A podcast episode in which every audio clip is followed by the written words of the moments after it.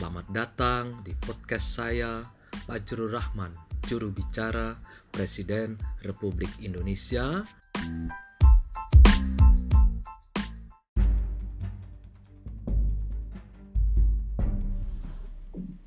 Bismillahirrahmanirrahim. Assalamualaikum warahmatullahi wabarakatuh. Selamat pagi, salam sejahtera bagi kita semuanya. Om Swastiastu, Namo Buddhaya, salam kebajikan. Yang saya hormati Bapak Wakil Presiden, para menteri, serta para gubernur dari seluruh provinsi yang hadir pada pagi hari ini. Pagi hari ini saya ingin memberikan arahan mengenai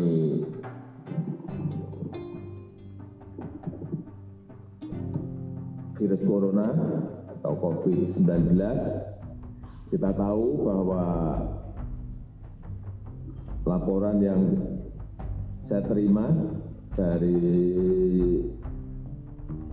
kedutaan besar kita di seluruh dunia dari Menteri Luar Negeri sampai saat ini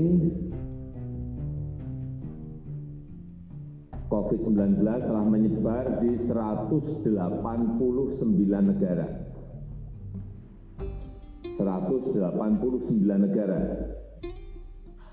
Jadi ini eh, tiga negara terbaru dalam dua hari ini yang terkena adalah Suriah, Grenada, dan Mozambik. Ini menunjukkan bahwa pandemi COVID-19 ini betul-betul sebuah virus yang telah menjadi pandemi dan memang sangat sulit untuk dicegah baik masuk ke sebuah negara atau masuk ke sebuah uh, provinsi, kabupaten dan kota. Oleh sebab itu penanganan uh, COVID-19 kita semuanya harus satu visi, memiliki kebijakan yang sama, dan saya minta setiap kebijakan, kebijakan yang ada di provinsi, semuanya dihitung baik dampak dari kesehatan dan keselamatan rakyat kita maupun dampak sosial ekonomi yang mengikutinya. Saya berikan contoh misalnya sebuah provinsi atau sebuah kabupaten dan kota ingin membuat sebuah kebijakan.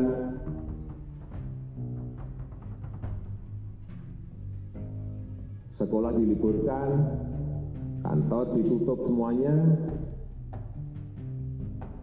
kemudian tempat-tempat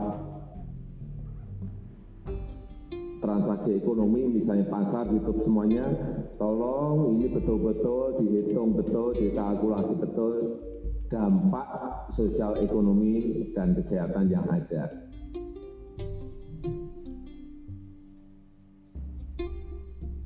Kalau ingin melakukan itu, kebijakan setelah itu dilakukan tolong betul-betul disiapkan. Sebagai contoh, sebuah kota ingin melakukan itu. Hitung berapa orang yang menjadi tidak bekerja. Hitung berapa pedagang asongan yang akan tidak bekerja. Hitung berapa becak yang akan tidak bekerja. Hitung berapa sopir yang tidak akan bekerja. Sehingga di dalam APBD dukungan kepada sektor-sektor itu yang harus diberikan.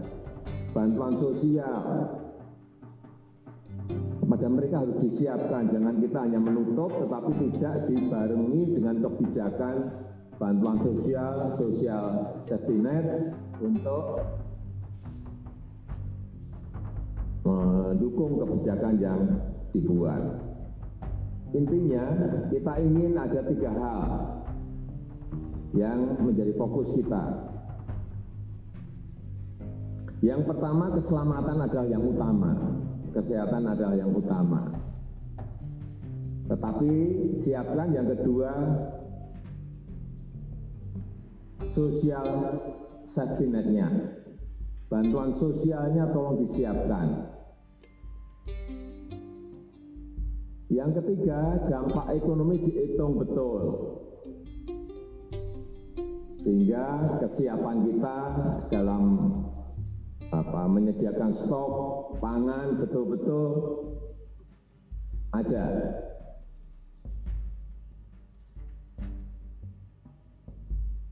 Kemudian kenapa ada yang bertanya pada saya, kenapa kebijakan lockdown tidak kita lakukan? Perlu saya sampaikan bahwa setiap negara memiliki karakter yang berbeda-beda, memiliki budaya yang berbeda-beda, memiliki kedisiplinan yang berbeda-beda. Oleh sebab itu, kita tidak memilih jalan itu. Dan itu sudah saya pelajari saya memiliki analisa-analisa seperti ini dari, dari semua negara, ada semuanya. Kebijakan mereka apa, mereka melakukan apa, kemudian hasilnya seperti apa, semuanya dari Kementerian Luar Negeri lewat dubes-dubes yang ada, terus kita pantau setiap hari. Sehingga di negara kita memang yang paling pas adalah physical distancing menjaga jarak aman itu yang paling penting. Kalau itu bisa kita lakukan, saya yakin bahwa kita akan bisa mencegah penyebaran COVID-19 ini.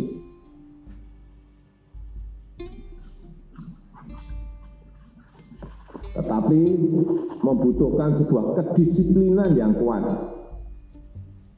membutuhkan ketegasan yang kuat jangan sampai yang sudah diisolasi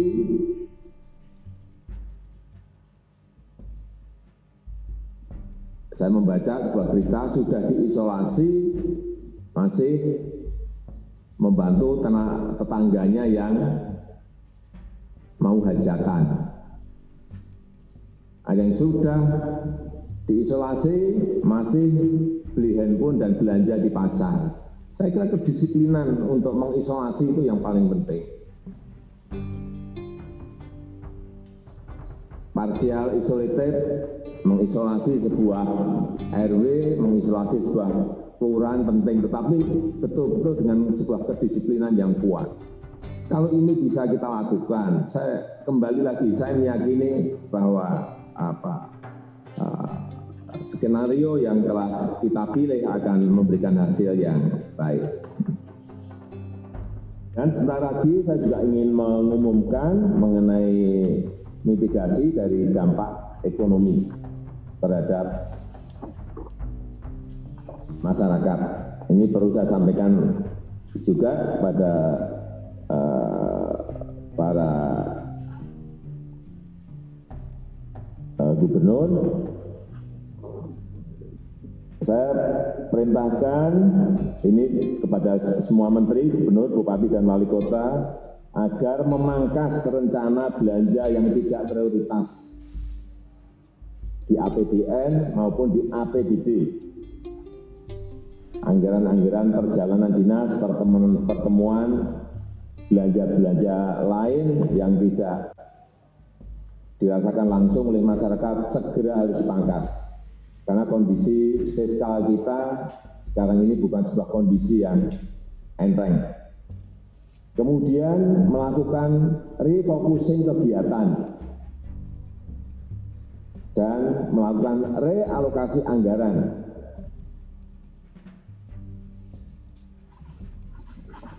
untuk mempercepat penanganan COVID-19 baik terkait isu-isu kesehatan maupun bantuan sosial untuk mengatasi isu-isu ekonomi. Landasan hukumnya sudah jelas. Minggu yang lalu hari Jumat tanggal 20 Maret 2020 telah saya tanda tangani Inpres nomor 4 2020 untuk refocusing dan relokasi anggaran. Sekali lagi, bukan hanya penanganan kesehatan untuk masyarakat, tetapi juga untuk penanganan dampak ekonomi masyarakat lewat bantuan-bantuan sosial. Juga perlu saya ingatkan agar provinsi, daerah juga melihat betul ketersediaan bahan pokok dan mempertahankan daya beli masyarakat.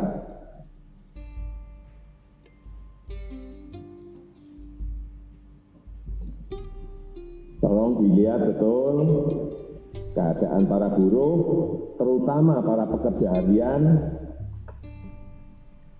para petani, para nelayan, dan juga ini yang terkena dampak terlebih dahulu para pelaku usaha mikro, usaha kecil, agar kita usahakan agar daya belinya tetap terjaga dan bisa tetap beraktivitas dalam berproduksi. Oleh sebab itu, setiap kegiatan, kegiatan yang ada di provinsi, kabupaten yang dan kota, tolong diarahkan agar program-program itu bisa semuanya menjadi program padat karya tunai. Ini untuk mempertahankan daya beli masyarakat. Program padat karya tunai harus diperbanyak, harus dilipat gandakan, tetapi tetap harus mengikuti protokol kesehatan secara ketat untuk mencegah penularan COVID-19.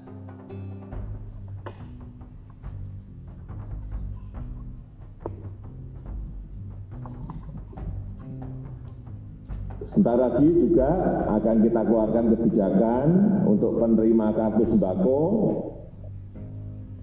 selama enam bulan mendatang akan kita tambah 50 ribu sehingga diterima 200 ribu per keluarga penerima manfaat anggaran yang telah kita siapkan 4,5 triliun. Kemudian juga akan segera dimulai kartu prakerja implementasi dari kartu prakerja ini kita pakai untuk antisipasi para pekerja yang terkena PHK, para pekerja harian yang kehilangan penghasilan, dan para pengusaha mikro yang kehilangan pasar atau kehilangan omset. Alokasi anggaran yang telah kita siapkan adalah 10 triliun.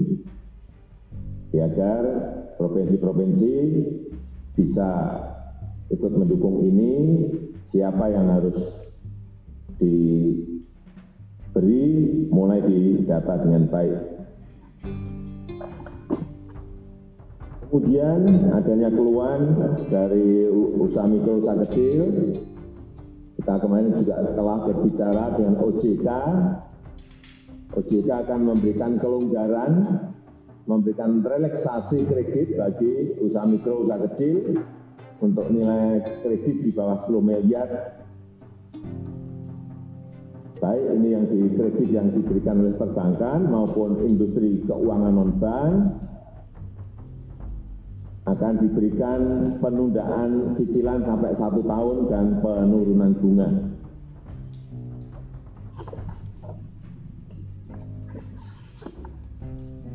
Keluhan saya dengar juga dari tukang ojek supir taksi yang sedang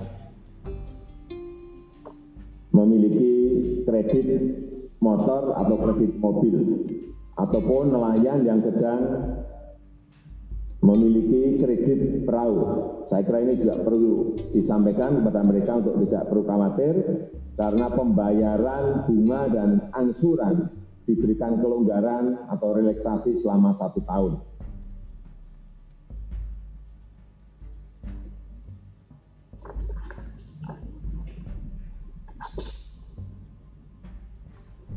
Berapa skenario juga telah kita hitung, kita kalkulasi. Mengenai prediksi dari COVID-19 ini di negara kita Indonesia bulan April seperti apa, bulan Mei seperti apa, skenario buruk seperti apa, skenario sedang seperti apa, skenario ringan seperti apa, dan saya kira kita ingin kita berada pada skenario yang ringan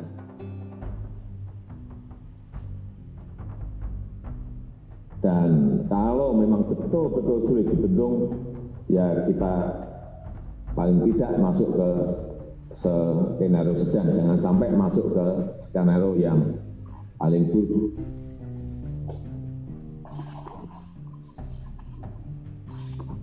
Kita juga telah menghitung juga penurunan di beberapa eh, provinsi mengenai daya tahan, mengenai penurunan pendapatan dari setiap provinsi yang ada. Ini saya berbicara skenario sedang saja.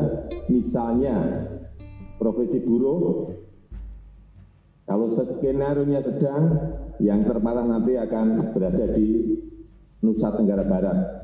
Itu akan ada penurunan pendapatan kurang lebih 25 persen. Karena hitungan kita, ini kita mampu bertahan di Juni sampai September. Kemudian untuk petani dan nelayan, tolong juga hati-hati kalau skenario-nya sedang, ini yang terparah nanti di Kalimantan Barat karena ada penurunan pendapatan sampai 34 persen. Dengan daya tahan Oktober sampai November.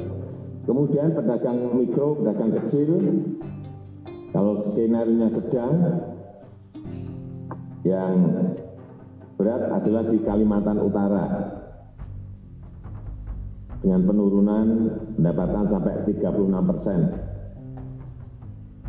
dan kemampuan bertahan di Agustus sampai Oktober. Kemudian untuk sopir, angkot dan ojek yang paling berat di Sumatera Utara. Ini turunnya sampai 44 persen.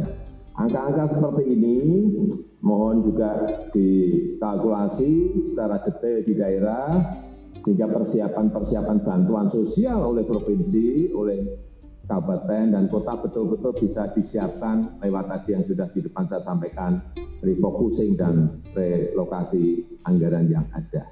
Kalau kita bekerja secara detail, di lapangan juga kita ikuti, saya meyakini sekarang ini masyarakat sudah mulai bergerak, provinsi-provinsi juga telah saya lihat telah melakukan dan bekerja secara baik, baik dalam melakukan semprotan disinfektan, kemudian mensosialisasikan, eh, menjaga jarak yang aman, saya meyakini skenario yang paling ringan itulah yang akan muncul. Saya rasa itu sebagai pengantar yang bisa saya sampaikan pada kesempatan yang baik ini. Terima kasih.